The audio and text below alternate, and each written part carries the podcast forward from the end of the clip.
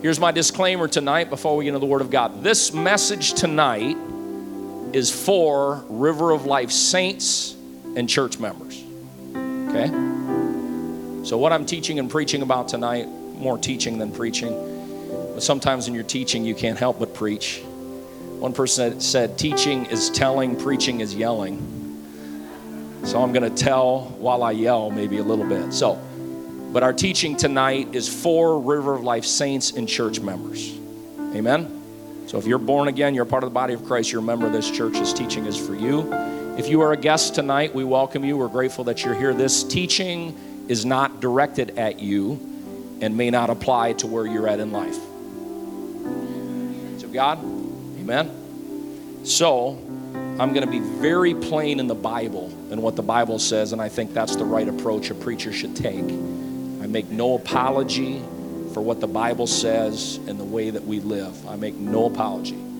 That being said, if you're a guest here tonight, this teaching may not fit where you're at, and that's okay. But if you're a saint of God, you've been born again of the water and the Spirit, if you're brand new, God's working transition in your life, and we realize that maturity takes time and growth takes time.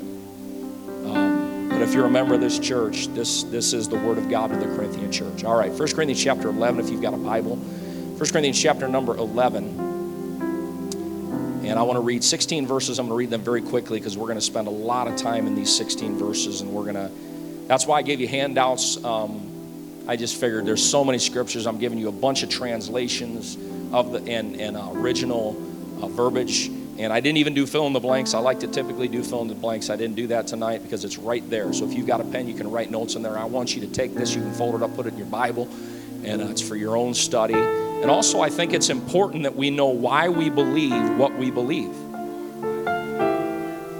There's a reason why we live the way that we live, even though the world thinks it's not so crazy. There's a reason why we live the way that we live, and that's what we're going to find in the Word of God. Okay, very, very quickly. 1 Corinthians chapter 11 and verse, I'll be start reading with verse number 1. When I'm done, um, Mariah's going to come. She's got a song that relates to our teaching here tonight. And it's, I think, the heart of the teaching, and then I'm going to get right into the teaching real quick. Amen. Be ye followers of me, even as I also am of Christ, Paul said. I praise you, brethren, that you remember me in all things and keep the ordinances as I delivered them to you. But I would have you know that the head of every man is Christ, and the head of the woman is the man, and the head of Christ is God. Every man praying or prophesying having his head covered dishonoreth his head. But every woman that prayeth or prophesieth with her head uncovered dishonoreth her head, for that is even all as one as if she were shaven. For if the woman be not covered, let her also be shorn. But if it be a shame for a woman to be shorn or shaven, let her be covered. For a man indeed ought not to cover his head, for as much as he is the image and glory of God, but the woman is the glory of the man. For the man is not of the woman, but the woman of the man. Neither was the man created for the woman, but the woman for the man. For this cause ought the woman to have power on her head because of the angels. Nevertheless, neither is the man without the woman, neither the woman without the man in the Lord. For as the woman is of the man, even so is the man also by the woman, but all things of God. Judging yourselves, is it comely that a woman pray unto God uncovered? Doth not even nature itself teach you that if a man have long hair, it is a shame unto him? But if a woman have long hair, it is a glory to her, for her hair is given her for a covering. But if any man seem to be contentious, we have no such custom, neither the churches. All right, let's go to the Word of God. We've got a lot of ground to cover tonight, and I'm going to try to go super duper extra mega fast. All right? Take my time. Thank God. I, I received that. You know, people got time for an hour and a half movie. They do. Okay, all right. Um, 1 Peter chapter 1, verse number 15. 1 Peter 1 and 15 says, But as he which hath called you is holy. Everybody say, God's holy. The God that we serve is holy. As he which hath called you is holy, he said, So be ye holy in all manner of conversation, because as it is written, Be ye holy, for I am holy. So the God that we serve is a holy God, amen? What is God's mission and mandate and desire for all of our lives? That we would be holy like the God that we serve. I would say that holiness is allowing God to grow godliness internally in your life. As a matter of fact, the new birth, you cannot be holy without the new birth experience. That's good preaching right there. Because when you're baptized in Jesus' name, that eradicates the sin of your past, that cleanses you and forgives you so that and it brings you into right standing with God as a result of the cross of Calvary and the blood of the Lamb. When you're baptized in Jesus' name, your sins are washed away, and then God fills you with the baptism of the Holy Ghost. In case you didn't know, this is a Pentecostal church. We love the Holy Ghost. We love the presence of God. We love the move of God. We love the Spirit of God in our life. I'm so thankful that anointing that you sense, that way that God has of personalizing Himself to you, that's the Holy Spirit. The Holy, whose Spirit is the Holy Spirit? Whose Spirit is the Holy Spirit? The Holy Spirit is the Spirit of Christ, right? But when you get the Holy Ghost, you got to know that the Holy Ghost that you receive into your life is more than a goosebump machine. It's more than a feel good thing, which it is that, and we thank God for that. It's better than a concert. We thank God for that. Listen, but the Holy Spirit of God in your life is an impartation of the nature of God. That's one of the most profound statements you'll ever hear in your life. The Holy Spirit is an impartation of the nature of God. So when you get the Holy Ghost inside of your life, what that Holy Ghost begins to do is impart unto you the nature and the character of God. Absent the Holy Ghost, we cannot live a holy life. The Holy Ghost that comes into us, and that's why the name of this series is called Inside Out. We don't believe in just external conformity that creates holiness internally. That's getting the, the cart before the horse. But we do believe that when you get the Spirit of God inside of your life, it's going to begin to engineer and pioneer the character and the nature of God into your life. We used to sing an old song that went something like this Jesus on the inside, working on the outside. Oh, what a change in my life. Right? Jesus on the inside, working on the outside. You get it? Jesus on the inside, working on the outside. Oh, what a change in my life. That's what happens when you get Jesus on the inside, he starts changing you. How many know how different that your life is now because that God has come into your life? You look and it's like, man, everything's changing. And it's more, and I talked about it this morning, it's more than just morality, it's more than just a strong Christian will that, oh, I've got the will to be a better person. I'm trying really hard. It's more about cooperating with the Holy Spirit in your life, which is pioneering in you the character that God wants you to have. Now, that, when we come to God, we are in right standing with God. When you're born again of the water and the Spirit, you are a child of God. But as a child of God, you're not a full grown child of God. You're a babe in Christ. And from that point in time when you're born again until the time that Jesus takes you home, we're all on a progressive journey of maturity and spiritual growth in our lives, which means that God is going to deal with us. It is a progressive work in our lives. How many God's still working on you? God's still working. Aren't you grateful for that? I don't want God to ever stop working on me. I'm still learning stuff. I'm learning stuff 33 years later in my walk with God. God's still working on me. If you would, with your notes, please don't look ahead in the notes because I don't want you to get ahead of me. We're going to get there, don't worry. Give me time, we'll get there. If you'd not look ahead, I would appreciate that. 2 Corinthians 6 17. Paul said, Wherefore come out from among them and be ye separate, saith the Lord, and touch not the unclean thing, and I will receive you. The Word of God right here says that God wants us to be separate. He wants us to be a holy people. That's literally what the word church means. Ecclesia, the definition. You say, I'm so glad I'm in the church. I'm part of the church. Thank God for the church. By definition, when you say I'm part of the church, you're part of the called out ones. That word literally means the holy ones, hagios, those that have been called out of the world. I'm so thankful that Jesus called us out of this world to become what he wants us to become. And what that means is when he calls us out of the world, we're going to be different than the world. He, he's going to, in fact, that's his command. He's like, I want you to be different. Be separate, saith the Lord, touch not the unclean thing, and I will receive you. There's a blessing to holiness.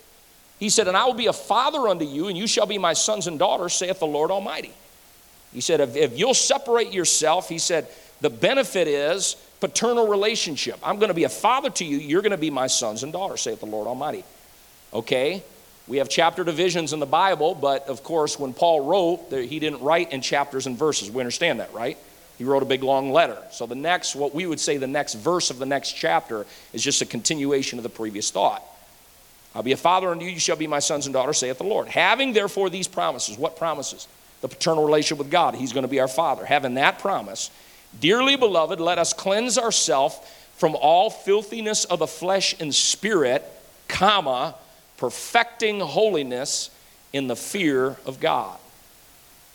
Whoa, perfecting holiness. What's that mean? Look at your neighbor and say, God's not done with you yet. Perfecting holiness means that He is in the business of growing you into the measure of the stature of the fullness of Christ. God's not done with you yet. We all should be in pursuit of God, growing in godliness and pursuing God to grow. 2 Peter chapter 3 and verse 17. Ye therefore, beloved, seeing you know these things, beware lest you also being led away with the error of the wicked, fall from your own steadfastness. You don't want that to happen. You paying attention? You don't want to be led away from your steadfastness. You get a commitment to God. I'm in the church now. I want to live for God. He's like, be careful. There's going to be a lot of masquerading things that are out there trying to pull you away from your dedication, commitment, and consecration to God. Be careful you don't get led away from your steadfastness. But here's the real answer. If you don't want to be led away, this is what you do. Verse 18 says, But grow in grace and in the knowledge of our Lord and Savior Jesus Christ. To him be glory both now and forever. Amen. But grow in grace. That means that it's not a static thing, that we continue to grow in our relationship with God. You say, Pastor, man, we've had prayer and fasting before. How come we're doing it again Monday, Tuesday, Wednesday? Because God's not done with us yet. And we need to continually reconsecrate ourselves to the Lord and allow ourselves to continue to grow in grace. Acts 2 and 40. We love Acts 2:38, don't we? What's Acts 2:38?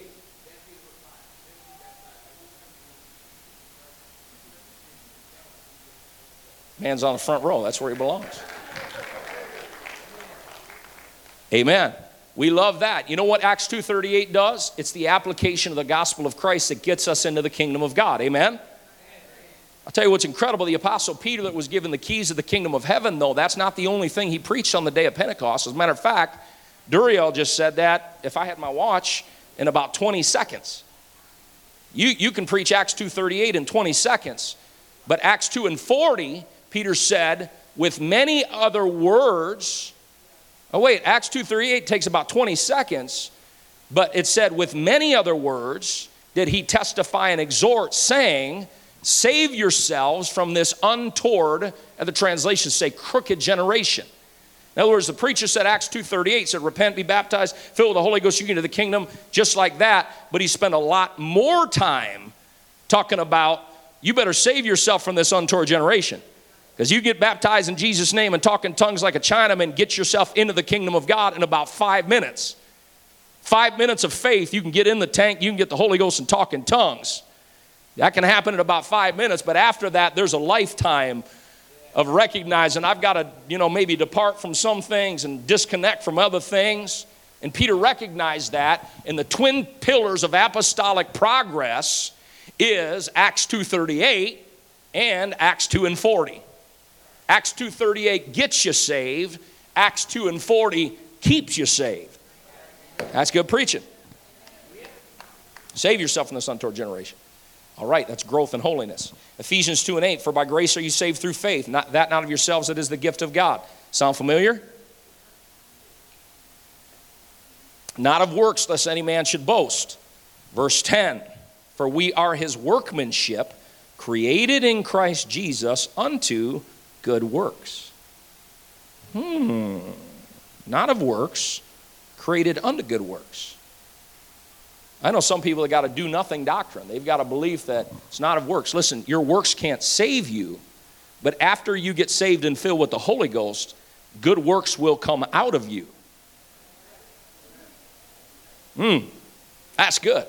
That's a production of grace in your life will begin to transform you so that out of your life, in fact, I would argue that if good works aren't coming out of someone's life, there probably has not been a genuine birth experience in their heart.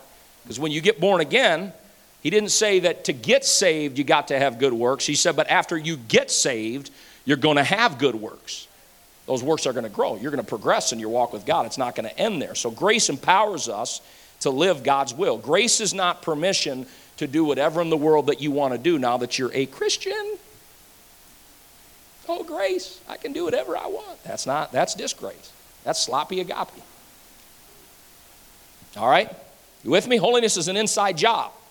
God fills us with the Holy Ghost. His Holy Spirit begins to work inside of our lives. It begins to perfect our nature, gives us His desires, puts His nature within us.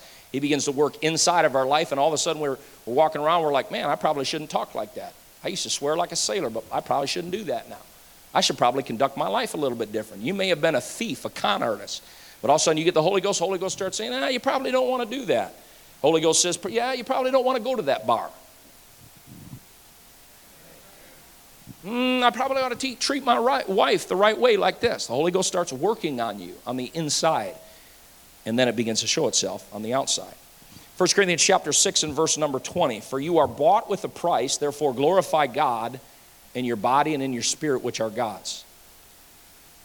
Can you say with me tonight? Jesus bought me with his blood. I've been bought with a price, right? What does that mean? When you purchase something, the ownership of that thing that has been purchased now changes, right? You go into Walmart, it's sitting on the shelf. It belongs to Sam Walton and his family, and it belongs to Walmart until you pay the price. And once you pay the price, that, that possession that you purchased now no longer belongs to Walmart, it belongs to you, right? So when Jesus purchases us with, our, with his blood, we no longer belong to ourselves. We no longer belong to the world. And thank God that we no longer belong to the devil. We don't belong to the world, ourselves, or the devil anymore. The ownership of our life is transferred. And here's what I'll tell you the good news is God does a lot better job with my life than I ever did with my life. That's the good news. So, literally, according to Corinthians 6 and 20, the ownership of my life has changed. I'm no longer my own. I don't belong to me anymore. I now belong to Jesus. And thank God when I belong to Jesus, Jesus takes good care of his stuff. He improves our lives and makes our lives better. So, the point that I'm making with this verse is God's ownership in my life. I need Jesus to be more, more than just my Savior. When Jesus is my Savior, that's what I preached about this morning. He pulls me out of the water and He keeps me and saves me from drowning. But I need Jesus to be more than just my Savior. I need Jesus to be my Lord.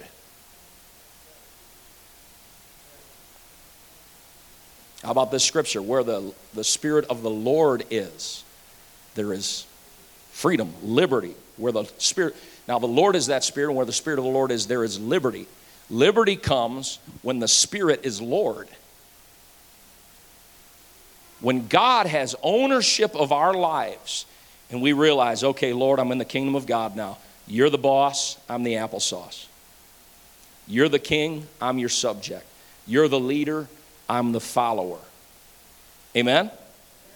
This means that we now honor God and His Word, and our desire is to fulfill the will and the Word of God in our lives. All right, let's transition very quickly. Hair. We're going to get into hair tonight. We've got a number of different subjects on Sunday nights that we're going to deal with. Very quickly, here we go. Hair. So, why hair? Hair, hair everywhere. It's a blessing. Hair has always been a symbol Hair has always been seen of beautiful value. Solomon, chapter 4 and verse number 1. Thy hair is as the flock of goats, says Solomon from Mount Gilead. So, husbands, you want to whisper sweet nothings in your wife's ear? Baby doll, your hair is like a flock of goats.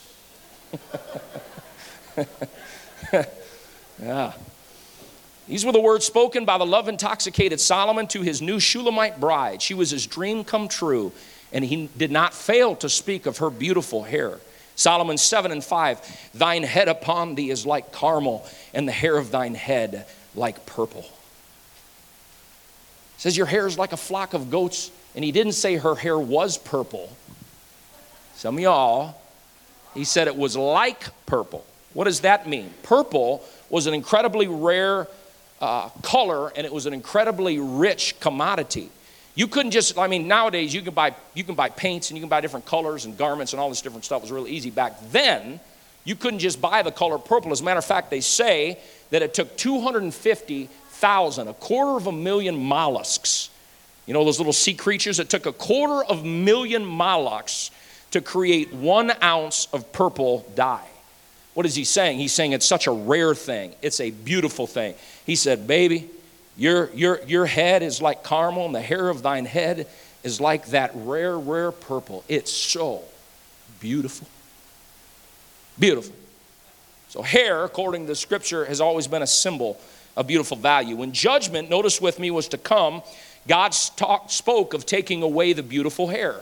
When judgment came upon the nation, he used it metaphorically and symbolically as a form of judgment. Isaiah 3 and 17. So the Lord will send scabs on her head. He talks about his people. Ooh. The Lord will make beautiful Zion bald.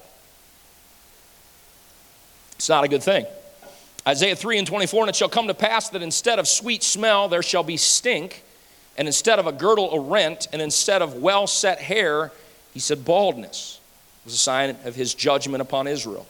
Jeremiah 7 29, God says, Cut off thine hair, O Jerusalem, and cast it away, and take up a lamentation on high places, for the Lord hath rejected and forsaken the generation of his wrath. So, symbolically and metaphorically, hair has a much intrinsic value. So, Pentecostal hair, do you care? The history of hair, I'm going to go very quickly. Josh McDowell says, and I quote, history shows that when a generation fails to know why they believe what they believe, their convictions are in danger of being undermined. One of the greatest crises in America that we are facing is a lack of education. Now, education, now, of course, we've got higher learning, we've got higher education like we've never known before. But we're talking about genuine biblical, truth based education. And what McDowell is saying is when a generation fails to know why they believe what they believe, their convictions are in danger of being undermined. That's why it's important, children of God, people of God, that we get our noses into the Bible and into the Word of God. What does the Bible say? Well, Pastor, I don't think, I don't think, I don't care what you think. God doesn't care what you, what does the Bible say? Well, Pastor, culture thinks that's whacked. Well, I don't care what culture thinks. It doesn't matter what culture says or culture thinks. What does God have to say? What does the Word of God have to say? We've seen so much transition that has taken place, not just in our culture, and I'm not here to just scream against the darkness, but what I'm saying is this that has infiltrated the church. The problem has never been that the church was in Corinth. The problem was that Corinth got into the church. It's never a problem that the church is in the world as long as the world doesn't get into the church. Amen. Hallelujah. 100 years ago, to insist, I, I quote uh, Dr. Segraves, 100 years ago, to insist that a woman's hair was her glory would not have been thought strange to anywhere in Christendom, regardless of a person's denominational affiliation or lack of it. Would have never even been considered strange in any kind of a way. Again, I quote, in all, in a still religious America, she, women, heeded the New Testament dictum that, and I quote, if a woman have long hair, it is a glory to her, she never cut it but in this period of primness, she also never let it fall unfettered to her waist. Instead, she piled it on her head in the 1870s, arranged it in ringlets in the 1880s, and arrayed it to frame her face in the 1890s. Queen Victoria, who was a strong, pious woman who influenced both Britain and America for nobility and godliness, after her death in 1901 and the emergence of a new century, America began tilting and shifting away from godliness. There was a, a decline of moral values that brought massive shifts the automobile, labor strikes, and lockouts. So when you start looking at, let's say, American history, our moral compass has been lost over the years. You say, why even make? I'm going to get into the Bible real deeply here, but why? You say, why are you even talking about this? Because if we don't have a historical context and perspective, and there are some, dare I say, that are older in this congregation that do remember the day when our culture was very different than what it is now. There are many things that are considered, you know, ultra conservative that way back 50 years ago was not conservative, it was the way that it was. You say, why is it like that? Because in that day, people were more Bible based. Our nation was more Bible based. They've taken prayer out of the schools, they've taken the Word of God out of the schools, they've tried to take religion, they've taken biblical belief out of the public forum. And wow, that's really helped our nation, hasn't it? Hasn't that brought us more godliness? And no, it's done none of that. So, what, I, what I'm saying here is historically, it's important for us to recognize the shifts that have taken place. The 1920s became what's referred to as the decade of decadence. Morals were undergoing a revolution. Sigmund Freud's sex theories were invading the home with ungodly psychology. We have the introduction to public dancing, gambling, drinking, smoking, movies, bobbed hair. And you see all these incredible changes that historically began to take place. And then you move forward into the 40s and the 50s and the 60s the sexual revolution of the 60s. You have this, the rebellion of the 70s. You have the 80s. And all of a sudden, I, all I'm trying to say here is that I want you to know that society was not always the way that it is now.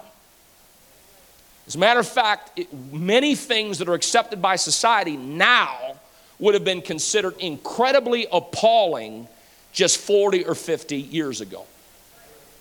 And, I, and, again, I'm not here to scream against the darkness. The Bible was written in a very hostile context. We're not afraid of that, never will be. In, in the, the Corinthian church that we're going to talk about a little bit, what they were being confronted with, all I'm saying is there's a radical difference than what is in the world and what is in the church. We are now dealing with, just as of recent, it's going to happen in Minneapolis, Minnesota.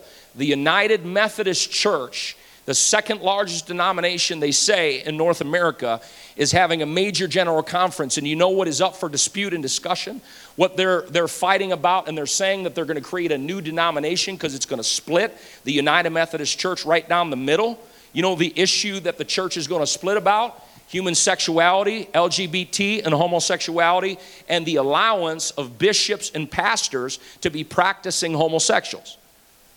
The second largest Christian denomination in North America is arguing that it's okay for a preacher to be a homosexual. I was to tell you right now, it shouldn't surprise you. But we absolutely do not believe that because the Word of God, it is abhorrent in the Word of God. What's the point that you're making? I'm saying it's one thing for the church to be in the world, it's another thing for the world to get in the church. So when we start talking about these things, it's, it's mightily, mightily important. As a matter of fact, I'll say that the darker the night, the brighter the light. So the more that you live by biblical values, the more different you and I are going to be to the world that we live in. You know what that means? That means we're going to have to get used to it. It's okay. People are going to be like, How come you live like that? How come you live that kind of a life?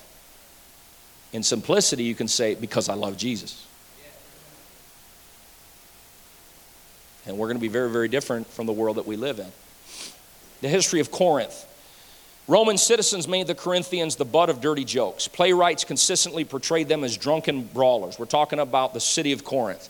It would be the last place anyone would want to start a church. However, to everyone's surprise, after 18 months, when you read the book of Acts, 18 months of Paul's dedicated missionary work, there was a church that was founded in one of the most egregious, unholy, terrible cities in the world during that present time. Corinth had a population of nearly 700,000 people during Paul's day. They say 400,000 of them were slaves. More than 12 temples, were dedicated to their pagan gods. The most visited temple was the Acrocorinthus, which was dedicated to the god Aphrodite who was the patroness of prostitutes. The worship of this love goddess fostered prostitution in the name of religion. The city's two harbors brought sailors from all around the world to indulge in this promiscuity. At one time, they say there were over 1,000 so called sacred prostitutes who served the temple. They say one of the reasons that Corinth was such a rich city, man, I feel the Holy Ghost help now, was that the thousands of strangers came there to visit the girls. Corinth was a center for open, unbridled immorality. You say, What in the world? How in the world can you have a church what, that, that, that in the middle of a city that's given to prostitution, that one of its main form of income is prostitution? What a dirty city. What a horrible sin filled city. But I read somewhere in the Word of God where the man of God said, Where sin abounds, grace does much more abound. We've got a God that isn't afraid of culture. In fact, He said, I'll plant me a church right in the middle, if you will, of hell. God said, I'll put a church in one of the most sin filled cities in the world. And out of that nasty old city, I'm gonna, I'm gonna reach people with the gospel of Christ. Sins are gonna be forgiven. People are gonna be Holy Ghost filled. In the middle of a sin filled city, there's gonna be holy saints that are gonna be walking up and down Corinthian streets, testifying of the goodness and the power of a God that can bring them out of the world and bring them into the church and make them into something that they've never ever been before through the power of God and through the power of the Holy Ghost. What I want you to recognize is Corinth was a very sin filled city. But Jesus saved these people and made them into new creations. And as that scripture in Ephesians says, we are his workmanship. Jesus changes us. That's what we see happening in the city of Corinth. Paul had his work cut out for him. Because when people come out of the world, they may be Holy Ghost filled, they may be saved. But you know what? When we come to God, we still have some very wrong concepts sometimes in our brain. Are we saved? Yes. But do we have things? It's almost like we need a checkup from the neck up sometimes. Amen? It's like if we could, it's kind of like if God could just cut a hole in top of our head and just spray us down, which He kind of does. It's called the washing of water by the Word of God. And Paul comes in there and he's teaching and preaching because it's one thing to get people into the kingdom, it's another thing to help them to stay in the kingdom. And it's another thing to teach them about kingdom living and kingdom principles. So, throughout history, up to Paul's time and beyond, it was a fact of life that most women kept their hair long and untouched by scissors. In Greek culture, there was also a wave of homosexuality and effeminate actions, and men were growing their hair long. Paul is teaching the church that you're going to be different than the world. Jesus says, change your life now that you've come out of the world you're going to be different than the world. Amen? That's the preface to 1 Corinthians chapter number 11. If you've got a Bible, go there with me. We're going to walk verse by verse through this chapter. What does God have to say to us out of Corinthians 11? Some significant facts that I want to bring to you out of Corinthians 11. Number one, Corinthians 11 is following, and there's very, very important teaching. It is preceding the teaching on communion. Would you say that communion is an important subject? Why is it an important subject? It is interesting, Corinthians 11, you have two things, and I'm going to address this at the end symbol, substance, power. It's an important connection. Symbol, substance, power. Now, when you take communion and you drink that fruit of the vine, that is not the literal blood of Jesus Christ. In case you didn't know, that's called transubstantiation, and we don't believe that because the Word of God does not teach that. It is a symbol, though, and that's why when you take the cracker, which 21st century has really helped us out because we got these, these cool little contraptions where you got the little juice in there and the cracker that's on the top. We take communion, right? Well, that cracker, what is that? It's representative, it's metaphorical, right? It's a metaphor for what? The body of Christ. So when you put that cracker in your mouth, you're not eating the literal body of Jesus. That's false teaching. And that's why some called the early Christians cannibals we're not cannibals. That's not the literal body of Jesus. That is a symbol of the body, though. In fact, he said, For this cause there are many, many that are sick, sick and weak among you because you're not getting it. You're not getting there's a symbol here. It's a serious thing when you take communion. You shouldn't just take communion, and just, you know, just have a little sip of this and it's great. No, it is metaphorical of something. It's interesting that that fruit of the vine is representative of what? The blood of Jesus Christ in the same chapter, we have beginning the chapter something that is also a metaphor, something that is also a symbol, and uniquely it is right situated in the Bible right next to the subject of communion. I would say that contextually, it makes it even that much more valid and that much more powerful. Say amen. The next point that I want to bring out about Corinthians 11 is it is, it is the entire, the beginning part of the chapter, the first 16 verses, the chapter is dealing with headship. We'll get into that a little bit. More importantly, he is dealing with the order of God's creation. Headship. He says Christ was subject to God as a human, he was subject to divinity. He said man is valuable, but positionally he is subject to Christ. Woman is valuable, but positionally she is subject to man. Which, what does that mean? Her father or her husband. Women are not subject to every man. That's good news. Another point that I want to make is submission to authority does not make you inferior. It does not make you less valuable. It just it's a, it's positional and knowing where you fit positionally in the things of God then puts you in a place where God can invest in your life when you're submitted. God says then I can give you authority. So it's figuring out. So submission to authority does not make you any less. The other point I want to make is submission to authority is to is not to set you up for abuse. Ever in any way. Submission is not to set you up for an abusive scenario. The other point that I want to make out of Corinthians 11 is there are these are the words that are shared in Corinthians 11 hair, covering, power, angels, shame, glory. What are you saying? These are powerful, powerful words. Okay, so let's go into Corinthians 11. So, Corinthians 11 is about headship, submission, and power or authority. It's interesting to me, in your notes, I've got a ton of translations here that I'll share with you it is interesting, and, I, and as I was studying this week, I'd never made the connection here. I think it's pretty powerful that this chapter begins with Paul celebrating that the people of God were following his pastoral example. I never realized that. Notice what it says. Verse number one Paul said, Be ye followers of me, even as I also am of Christ. Paul said, Follow me, because I'm following Jesus. New Living Translation says, And you should imitate me just as I imitate Christ. Another translation says, Pattern yourselves after me, follow my example as I imitate and follow Christ the Messiah. Philippians 2 and 12, he said, Wherefore, my beloved, as you have always obeyed, not as in my presence only, but now much more in my absence. Paul was not afraid to say, Listen, God has put me in your life to be your spiritual leader. I'm asking you to follow me. Am I in the Word of God? He tells Timothy, he says, You have fully known my manner of life, my doctrine I've heard people make, and the reason why I'm pointing this out is this is the Bible, first of all. And I've heard this statement made. I've heard people say, we don't follow a man, we follow God. and I get what people are saying because it sounds very, very noble, and it even sounds spiritual. Unfortunately, it's false doctrine. You're really quiet tonight. That's not what Paul said.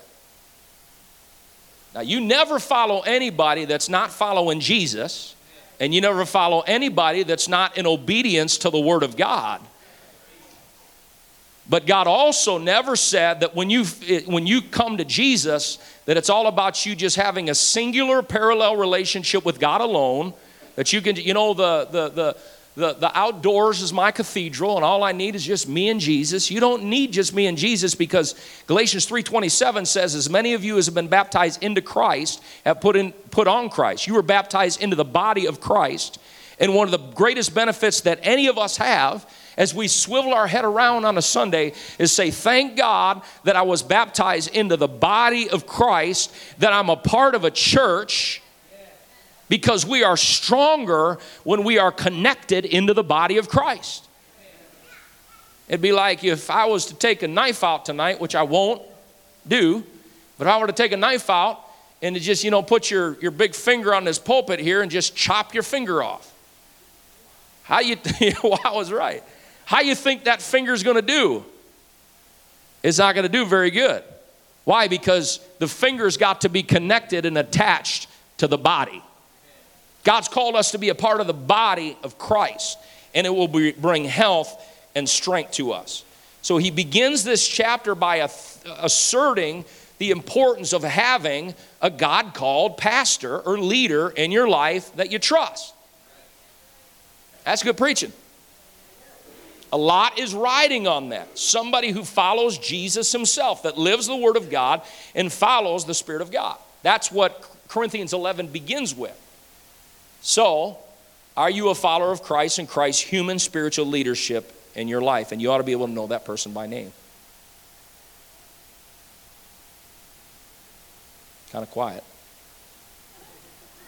Okay, verse 2. Watch what he says. This is Paul. Now I praise you, brethren, that you remember me in all things and keep the ordinances as I delivered them to you. NLT, I think you've got this in your notes.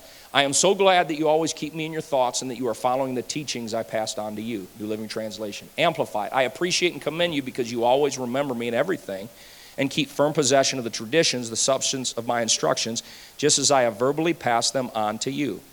God expects every saint of God to follow their spiritual leader's example as well as their teaching. I'm going to read it again.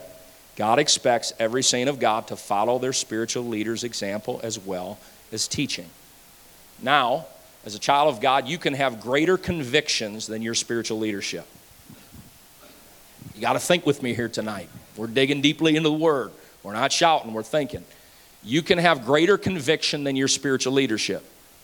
In, in a church, there's going to be that. God may bring conviction in your life about certain things. That may not be a universal conviction for the whole church.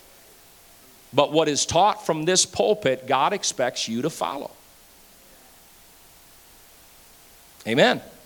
Why? It's for your protection. That's why I say this. It's so important that you have confidence in your spiritual leadership.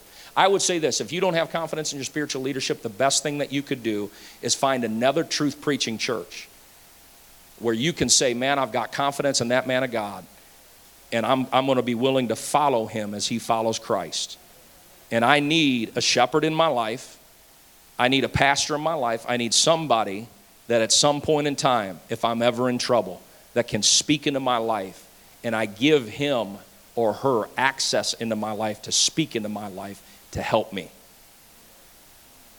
We all need to have that. Notice he says there are verbal instructions. He said, My teaching as well as my example. He is setting the stage, interestingly, verse number three, for the discussion of headship, leadership, protection, authority. So, my question I have for you tonight is Do you want protection and power and authority in your life? You want to have spiritual authority in your life? This is what Paul lays out for us, what begins to take place. All right, verse number three. Are you with me? But I would have you to know that the head of every man is Christ. The head of the woman is the man, and the head of Christ is God. That word head, I believe this is in your notes. It is kafala. That word means spiritual head or leader. Spiritual head or leader. He says, the head of every man is Christ. Our spiritual leader is Christ. The head of the woman is the man.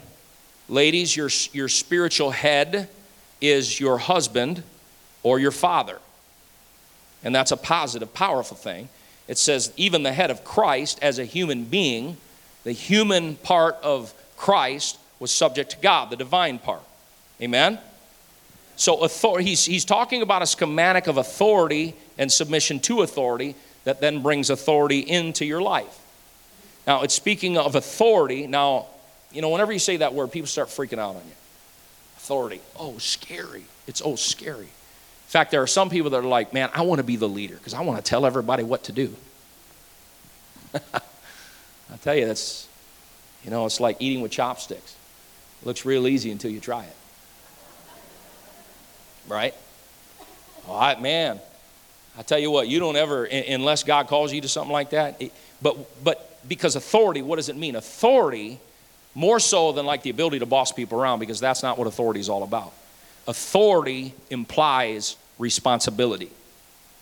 So, dads, husbands, before we start swaggering too much, and I'm the man around here. There's a new sheriff in town. That's not what authority implies. Authority doesn't mean, oh, I get to be the boss. It means I have a greater responsibility to protect. I have a responsibility to protect my family. I have a responsibility, the way that I live my life, Yes, am I is is the husband, is is the father, the authority of the home? Absolutely he is. But that authority is given with a responsibility. And the responsibility is my greatest responsibility isn't about walking around my house with a swagger saying, I'm the man of the house. It's the responsibility that says, Oh, I want everybody in my home. I want all my babies. I want all my kids to live for God. I don't ever want my children to be hurt. I want my wife to be protected. I want my family to be strong. So, being the leader of the home isn't about pride and arrogance that I get to be the great big boss. It's about the responsibility that I have that I want everybody in my home to make it to heaven.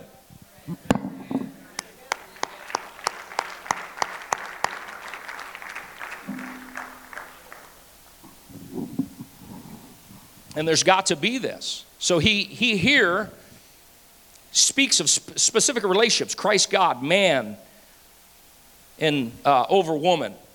We follow Jesus spiritually in our head, our earthly authorities that we are accountable to naturally. Okay, so that's head. That's what he's talking about. Kafala. He is talking about spiritual head. He's talking about leadership. He's talking about authority that implies responsibility and relationship. That's the whole context.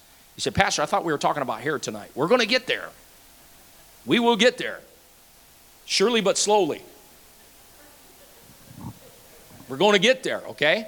Ha- hair. But you can't talk about hair until you get to the principle that is behind hair. Oh man, we're talking about hair. Oh, you ladies don't cut your hair. Oh, you men don't let your hair grow long. Why? Hair, hair, everywhere. What's it about? Some say it's not fair. Some say I don't care. hair. I'm just here to share because I care. Hair, right? Hair. So that's what we're talking about. We're talking about hair. But man, it's not just about this. It is interesting that this is attached to your head. I know we're getting real simple here. What's the subject? Headship. This is attached to your head. This is symbolic of my understanding of headship, my understanding of where I fit into God's divine schematic. When I find out my place and I say, hey, that's cool, I'm going to be in the place that God wants me to be in. I'm not interested in being a rebel. I'm not interested in just doing my own thing. I just want to figure out, like, like the man. No wonder when, when Jesus came across the guy that said, I'm a man under authority, he said, I've never in all my life seen such faith. No, not in all Israel. And he's like freaking out. You know why? Because the guy said, I'm a man under authority. Jesus is like, whoa, that's incredible right there. There's not many people say that. But when you figure out this is where I fit in the divine schematic, then all of a sudden, I'm un, he said, I'm a man under authority. I say to this man, go and he goeth. He said, I'm under authority, but that gives me authority in the situation I'm in. I'm a Roman soldier. I can speak to situations because I myself am subject to the authority that is above me. That's the subject of headship. So, I mean, we're talking about hair and all that, but hair, ah, I'm getting ahead of myself. Hair, though, is the symbol the physical, visible symbol of the substance of the revelation of submission to authority, i.e., headship. The head, that's what he's saying. The head. Head of every man is Christ. The head of the woman is the man. The head of Christ is God. That's what he's saying. Get it? Talking about submission to authority, headship. Where do I fit? Okay. Verse number four. I was going to go quick here. Verse four. Every man, can you say every man? That's everybody. Every man praying or prophesying, having his head covered, dishonoreth his head. Every man. Notice this is without exception. Every man. There are no exceptions. What is this teaching saying? This teaching is saying that this is a universal teaching. It applies to everybody. It doesn't matter what culture says. Some cultures, men grow their hair long. They do. Some cultures, that's a cool thing to do. You're never going to believe this. But before I walked with Jesus, I had long hair. Some of y'all were there too. Interesting, one of the first things that happened when I got the Holy Ghost, nobody preached to me about it. Nobody said, you better go cut that hair. But I tell you what did start preaching to me? Holy Ghost started preaching to me. You ought to get that haircut. And I felt just naked, man. I got my hair cut. DJ, I'm thinking of DJ, yeah. Huh? What he's saying is this is this is without exception, every man. This is a universal teaching. Verse number 5. Every woman that prayeth or prophesieth with her head uncovered dishonoreth her head, for that is all even as if she were shaven. Every woman, again, this is without exception. This is the way it's done in the church. This applies to every born again child of God. Notice two vital functions. He said, Every woman that prayeth or prophesieth with her head uncovered. That, these are good functions. He is saying, though, that if a woman is covered, that she can do these two things. She can pray and she can prophesy. I'm telling you what, we've got some, some of the most God bless, anointed, powerful ladies and women in this church that I thank God for. That exercise their God given right to pray. I'm shock some of you maybe, but I, the Bible says that she can also prophesy. Philip had four daughters that prophesy. What is prophecy? Edification, exhortation, giving of comfort. It is a divine utterance. It is speaking forth God's word under anointing. So, a woman, as long as she is submitted to God, her head is covered according to the Bible. Thank God, He's like, you have so much liberty and freedom and power and anointing if you're in headship and it's visibly seen upon your head and you are covered. He said, ladies can pray and they can prophesy. If you'll allow me to say parenthetically, can a woman preach? I think this scripture says she can. As long as she's submitted. God can use her to speak his word to benefit the body of Christ. Thank God for that. So, every, so we're talking about a powerful thing. He says, Everyone that prayeth or prophesieth with their head uncovered dishonoreth her head. So when he's talking about this, this covering, what is, he, what is he talking about? We're going to get into that. What is the covering? What does covered mean? The Greek word is katakalupto. I'm not smart, I just looked it up. Okay? This is powerful though. I was reading this this week. This is powerful. The word katakalupto is not a noun, it is a verb. Kata is a preposition meaning down or down upon. Kalupto means to cover, to hide, or conceal. Get it? A verb to be down upon. It's not a noun. Because there are some that will read this, this passage of scripture and say, see, it's talking about a veil. There is no mention in all these verses to anything that's pertaining to a, a, a veil, a noun word.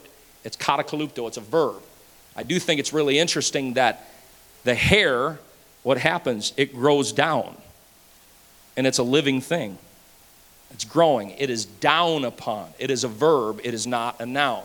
There's no mention anywhere in these verses of a veil.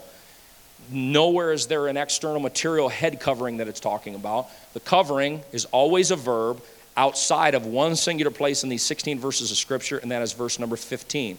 It is the only place where where the covering is a noun, parabelion. This is katakalupto. It's a verb, means something that's flowing down upon.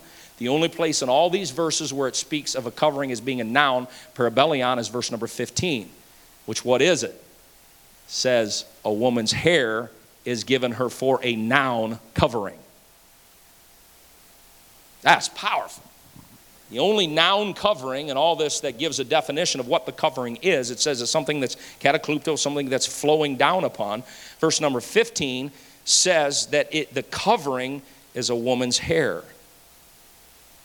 A veil doesn't truly flow, down in an active way like hair that is growing. The word in verse number 15 for covering is parabelion, defines what the covering is. Notice what it says though. If a woman prays or prophesies uncovered, she dishonors her head for that is even as if she was shaven or she was bald. Wow, that's, that's pretty wild.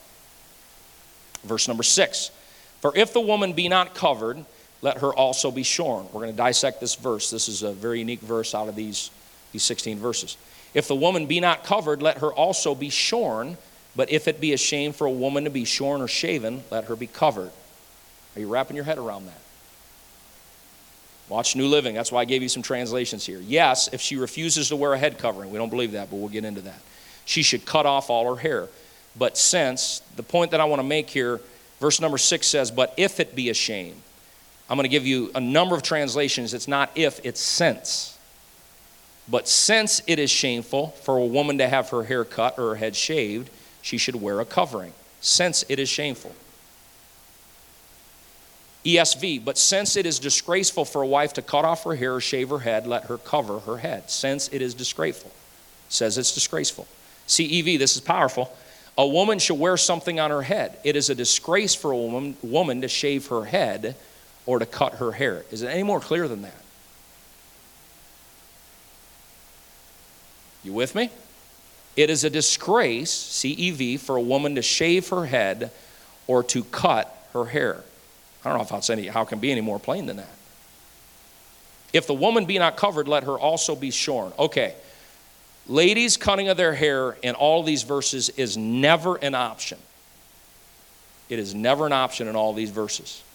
Now, so what does it mean in verse number six? If the woman be not covered, let her also be shorn. What does that mean? Does that mean there's a second covering, a veil? Remember, we said that the word veil is never used in all these verses? There is no noun form of the covering anywhere in all these verses. The only noun form, there's one singular one, is verse number 15, that says that the covering is the hair. That's what the covering is. We don't have a secondary head covering because the covering, according to Scripture, is the hair. Thank God for that. Only one verse uses the, a, a noun, and that's verse 15. The covering is the hair. So, what does that mean? Is it, is it talking about a secondary head covering? There are others that have translated this as saying that the uncovering of the head can mean taking the hair down. This in the Old Testament is in Numbers chapter number five. It talks about the trial of jealousy, and it says, and there are some that believe that that's saying that when her head was uncovered, that the hair was piled up and it was taken down off of her head. I don't believe that's what that means because there are at least two or three other places in the Old Testament, Leviticus 21 and 10 being one of them, where it says that the priest, it's the same word, para, that his head, if it's uncovered, it's shameful. And obviously, a, a priest did not have long hair, correct? Because a man doesn't have long hair. So, para is also translated as being disheveled. So, at the trial of jealousy, I believe what it's saying is that her hair was disheveled. Para, it's the same word for the priest whose head, it was a shameful thing for his head to be uncovered, meaning disheveled, meaning askew, meaning disarranged. So, what in the world does verse number six mean? What does it mean when it says, If the woman be not covered, let her also be shorn? This is a translation I've got in your notes there by William Martin, and this is also a footnote in the New International Version. I like his translation of this verse. And I quote, he said, this is the way you translate this verse. If a woman is not covered, notice what he says, has not long hair, then let her remain cropped. Notice what he says here. He takes the tense of the verb. He says, for the time being. That's kerastero. I'm a Greek scholar, can you tell? That's the aorist imperative with a cessative force referring to a particular situation. So he's saying here, there's a particular situation that we're addressing. If the w- woman is not covered, in other words, she doesn't have long hair, then let her remain cropped for the time being. He's saying there's a particular situation. What does that mean? That means, what, what do you do when a new convert comes into the church who doesn't know any better, right? Interestingly, in my family, one of the greatest things when the Holy Ghost started moving in my family, I came home one day and I'm looking, and here, here's my mother. Her hair was cut short, and my hair was longer than both my sister and my mother's. And so, what happens? What does the Holy Ghost start to do? God starts talking to me, and I'm like, man, I got to get a haircut. And they let their hair grow out. The Holy Ghost worked in our family. So, but in their case, when they came to God, if the woman is not covered, which they weren't, then let her remain cropped for the time being. But watch, but since it is a shame for a woman to be cropped or shorn, let her be covered, i.e., let her hair grow again. Present imperative for non terminative inchoative action. I'll let you interpret what that means. Let her hair grow again. That also means there, there are people that maybe didn't have understanding, maybe people that have sinned, made a mistake. The good news is, if you've made a mistake and you're not covered and you haven't done it God's way, you know what you can do? You can say, Jesus, I'm starting over again. I see what the Word of God says. And at this point, the hair has been cropped. But Lord, now I want to be covered according to the Scripture, and I'm going to let it grow again. And at that moment, that physical symbol upon the head, you put yourself into the divine order, and God says, There's good news for you.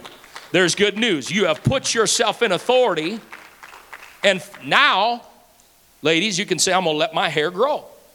This is a commentary paraphrase footnote in the NIV by Martin, and I quote If a woman has no covering, let her be now, for now with short hair. But since it is a disgrace for a woman to have her hair shorn or shaven, she should grow it again. He's making an explanation. In that case, a woman should grow it again. I believe that is in keeping with the 16 verses of this chapter. Amen? Hallelujah. Verse number seven. For a man indeed ought not to cover his head, for as much as he is the image and glory of God, but the woman is the glory of the man. He is the image and the glory of God. Again, we're dealing with creative order as seen in the following verses. Now we're going to get into these, these, these next verses that are going to talk about the divine order. Man is the image and glory of God. Woman is what? The glory of the man. Verse number eight, creative order. For the man is not of the woman, but the woman of the man.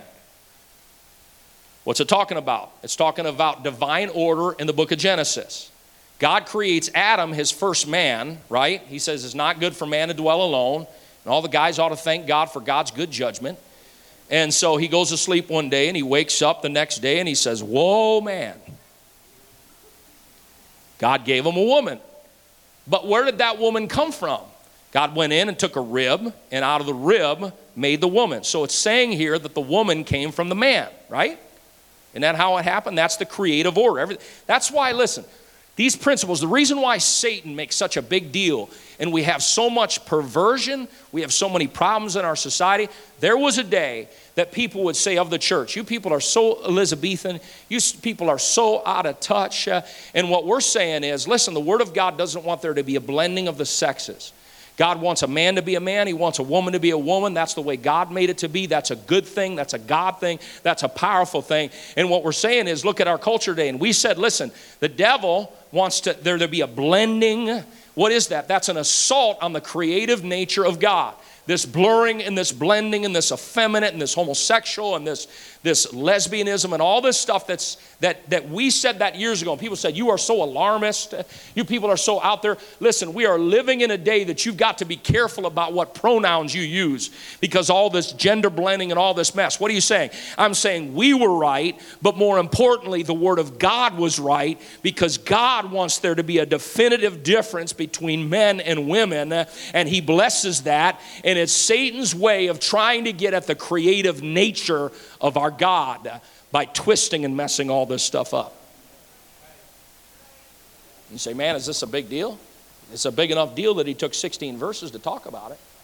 It's a big enough deal that he's like, man, Corinthian culture is so corrupt right at its very core. And he's like, and these things matter. The headship matters. Where we fall into God's divine schematic matters. And furthermore, how we exemplify that in our lives. So he, he appeals to creation in verse number seven. He is the image and glory of God, the woman's glory of the man. Verse number eight, for the man is not of the woman, but the woman is of the man. Man was first made, and the woman came from the man, his rib, right? Verse number nine, neither was the man created for the woman, but the woman for the man. I think all us husbands ought to thank God that God gives us a good wife that is a help to us and a blessing to our lives. Amen. Thank God.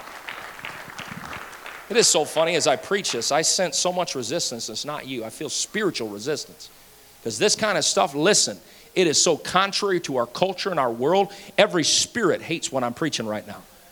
Because that's the problem, what's going on in our culture. Everything is upended, everything's screwed up. Good is being called evil, and evil is being called good. And everything's upside down, round and round, mixed up, screwed up, that, that our poor children of this generation are, are, are being fed the lie of the enemy.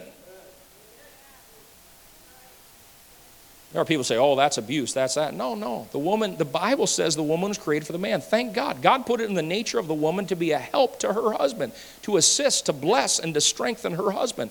The Bible uses Genesis 2 and 18. The Lord God said, It is not good that the man should be alone. God said, You know what? I don't want you to be alone. I'm going to make you an help meet for him. What does that mean? Help meet. Help meet. That is a helper that is suitable for him, a suitable companion, a suitable, a comparable, a corresponding. He said, I'm going to give you a suitable corresponding companion. Thank God that God gives us a partnership with our spouses, that we're a team that works together for the glory of God. And when we understand our role and our place, it is the most beautiful thing to find out that we can be a partnership working together for the glory of God in the way that God created the roles to be. Verse number 10 for this cause. What cause? Verse number 9. And what he's fixing to say. I thank God. Got a wonderful wife. I thank God. Watch what it says. For this cause ought the woman to have power on her head. Oh, Jesus, help us. Because of the angels. For this cause ought the woman to have power on her head. What are you talking about? What is Paul trying to say? Power. What's that word? The word for power in the Greek is exousia. Exousia. You know what that is? That's delegated authority. Exousia is delegated authority. It says, for this cause, that when we understand headship and we understand submission to authority and we're in the divine schematic, it says, for this cause ought a woman to have authority she ought to have exousia, delegated authority or power on her head. There's power. Says Pat, there's power. And I will say this I thank God tonight for every submitted woman that has said, I'm going to live my life God's way because the Bible says there is a power that comes, there is an authority that comes.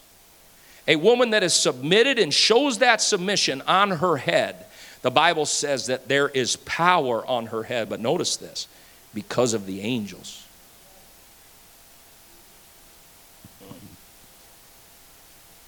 Angels, what does that mean? Angels, you can say all day long, I love Jesus, I love Jesus, I love Jesus. And you know what? People may think that's cool, or they may not, whatever. Angels are not impressed about whether you love God or not. Angels don't care. The only thing that angels want to know is are you submitted? It's the only thing they want to know. Why? Because Ezekiel 28 talks about the anointed cherub that covered. He used to cover, he used to be a covering until he got lifted up with pride and he got rid of his covering. When he got rid of his covering, Isaiah 14 said, Lucifer, I'm going to kick you out of heaven. You're going to go faster than a lightning bolt. Jesus said, I saw him like lightning fall from heaven. And Lucifer fell as a result of getting out of his divine schematic when he said, I'm going to rise up and I'm going to I'm going to I'm going to rise above my leader, God. I'm going to be like Isaiah 14 said he's I'm going to be like God. I'll be like the most high. God said, "No, you're not. I'm going to kick you out of heaven so fast your head's going to spin." You say so. So what's that mean? Angels, you can say I love Jesus, I love Jesus, I love The only thing that angels recognize, you know what they recognize? They recognize submission to authority and they recognize authority. That's the only thing that they recognize. That's all that they get. All that when you're dealing with the devil, you don't look at a devil and say, I love Jesus. You know what you do? You're dealing with a devil.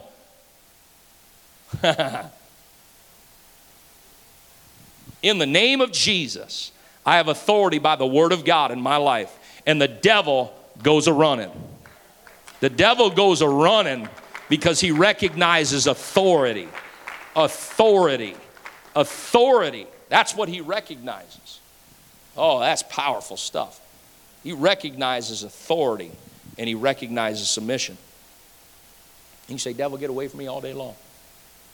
What does the Bible say? Submit yourself, therefore, to God. Resist the devil, and he shall flee. It doesn't, first of all, say just resist the devil. You know, you're dealing with, you know, spiritual opposition, just resist them, resist them, resist them. Because if you're not submitted, you can resist all day long, and he goes, you're funny. But the first step is submit to God. Then your resistance has power. I'm submitted to God. God, I've given you my life. I'm submitted to you. And now I'm dealing with this mess in my home right now. I don't know what to do about it. But in the name of Jesus, I'm asking you to help me with this, Lord. I'm submitted to you. And now I'm resisting whatever this is. And the Bible says that the God of peace shall bruise Satan under your feet shortly.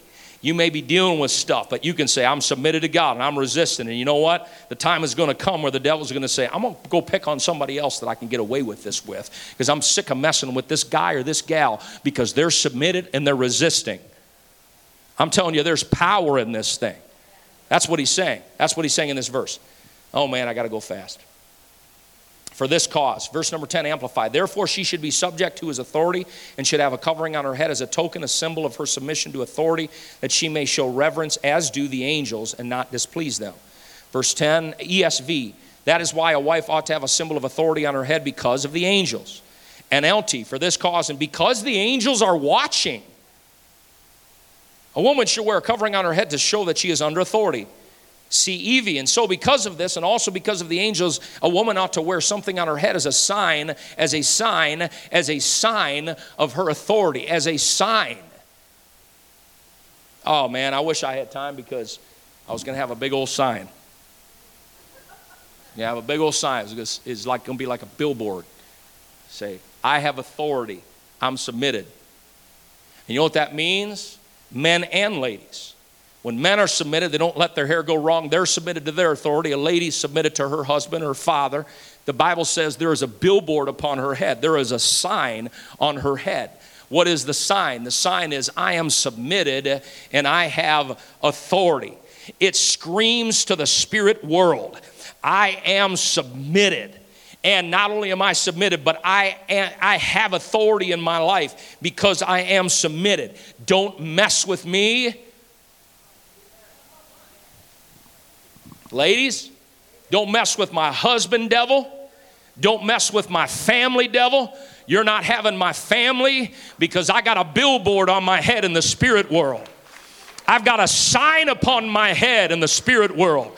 And the symbol is saying, I'm submitted to God. And the angels are watching. And the angel says, There's a woman, look at, she's got a symbol on her head. There's a sign that's saying that she is submitted to God. And she's got authority in her life. And she's got power in her life. And the angels are saying, Come on, angels. Uh, there's somebody right there. They're submitted and they got power in their life. You know what you call that? You, you call that a blessing from God. Oh, hallelujah. Oh, Jesus. Verse number 11. Nevertheless, neither is the man without the woman. This is kind of funny. Neither the woman without the man in the Lord. Even though there is headship and an order of authority, is not a matter of value. Everybody said amen. He said, Neither is the man without the woman, neither the woman without the man. There is headship, there is that, there is authority schematic, but it's not a matter of value. Both man and woman, husband and wife, are equally valuable to God. This, this teaching is never to demean a gender, it is to lift, empower, and to encourage you and I in whatever role that God has given us to play in this life that we are living. In verse number 12, he kind of flips it around. He, I think, I don't think he's joking, but I, I see a little chuckle here. He says, For as the woman is of the man, remember we established that? The woman came from the man, right? Adam's rib. But watch, then he flips it around. says, Even so is the man also by the woman. Get it? You ought to thank God for your mama. Gentlemen, God gave you a mama. Yes, the woman came from the man, Eve came from Adam, but all of us, we ought to thank God that we all came from our mama. What's he saying? They're all valuable. Emphasize the point. Thank, thank you, God, for my mama.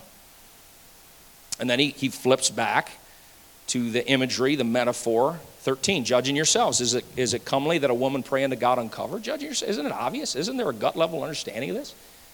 Is it okay for a woman to pray uncovered? Of course not. That's what, that's what he's saying. Verse 14, again, he appeals to nature in the same way that he did in the Genesis account, going back to the original creative nature. Doesn't even nature itself teach you that if a man have long hair, it is a shame unto him? Now, Paul now goes back to the man. He goes back to creation, doesn't even creation, doesn't he makes an appeal to nature. Isn't it obvious? Isn't there a gut level reaction? That is another reason that this is so important. Paul appears that hair, appeals that hair communicates a distinction of the sexes. Men and women are different. I think we ought to thank God for that. and men and women have different roles. And here he flips back to the men. Long hair on a man is a shame. NIV says, Isn't it obvious that it's disgraceful for a man to have long hair? NIV says, It is a disgrace to him. The MEV says, Disgrace. The Amplified says, A man to wear long hair is a dishonor, humiliating, and degrading to him. RSV, the Revised Standard, says, For a man to wear long hair is degrading to him. Long hair on a man is a disgrace. That's the Bible, right? But long hair on a woman is her glory. Watch verse number 15. He flips back to the ladies. He's going back and forth. But if a woman have long hair, it is a glory to her, for her hair is given her for a covering. The whole chapter is dealing with covering, covered, being covered. Woman prayer prophesies with her head uncovered, dishonors her head. But the flip side of a woman is covered, that honors her head. For this cause ought a woman to have power on her head because of the angels. So, man, what in the world is Paul talking about? He's talking about headship, he's talking about submission, he's talking about authority, right? That's the spiritual component to the discussion. And then the natural component is that he's given a metaphor, a symbol. What's the symbol of submission? He's saying here it's headship. The symbol is the hair on the head. For a man, the symbol is my hair should be cut, it should be cut short. The symbol here, he says, if a woman have long hair, it is a glory to her, for her hair is given her for a covering. This is why my, my, my girls, when they were young, we would give them baths. I would tell them when they were they're, they're little, I'd tell them, This is your glory. Thank God. God's blessed you. This is your glory. This is your covering. It's a beautiful thing. It's a blessed thing. It's a God anointed thing. It's something that we can thank God for, that we can exemplify the will of God in our life. Men, we cut our hair. Ladies, ladies don't cut their hair. They let it grow long. And the Bible says that it is a glory to her. It is a glory to her. NLT said, Isn't long hair, I like these, these, these verses are just beautiful.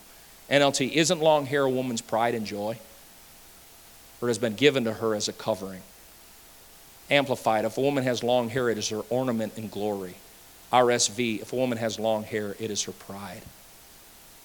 Young's Literal translation, this is the reason. It says, A woman, if she have long hair, a glory it is to her because the hair, notice, we're talking about covering, right?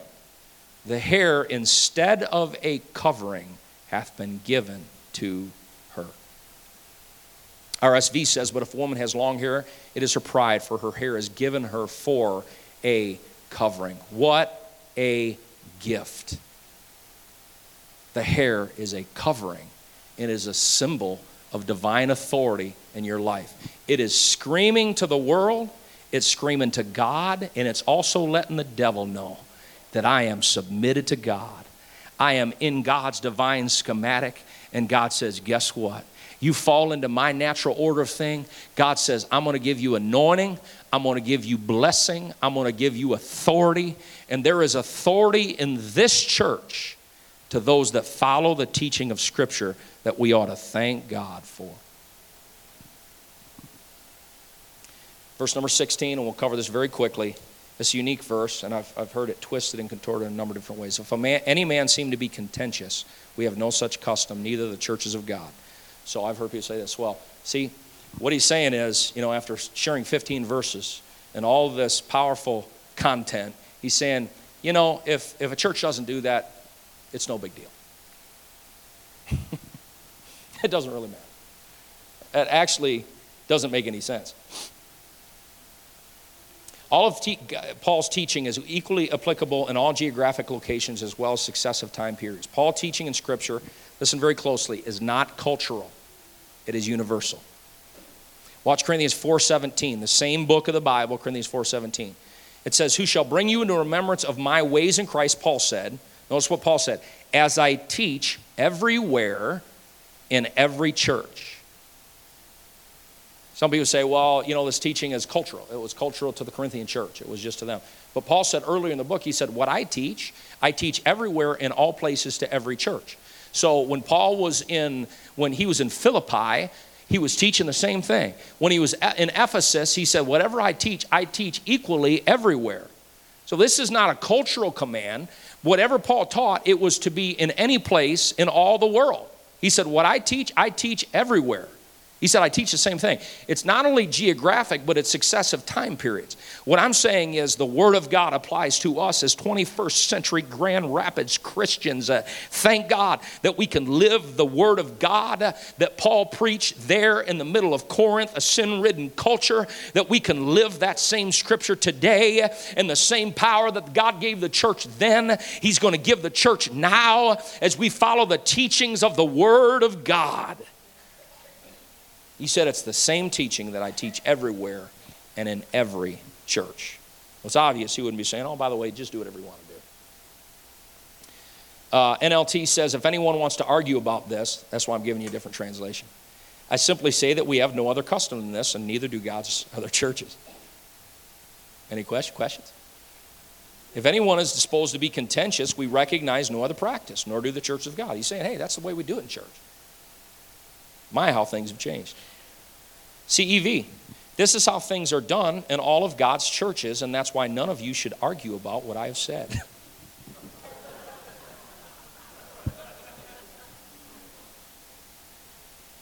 get mad at me. Now, remember the disclaimer from the beginning? If you're a guest here, this isn't for you. You're a member of the body of Christ, though. You're a member of River of, of River of Life Church. This is the Word of God. What I'd say as, as I close this message out, musicians can come.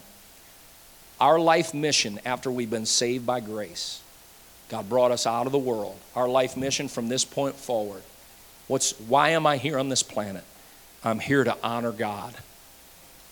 I'm here to bless the Lord. I'm here to live a life exemplary of the God that has saved me.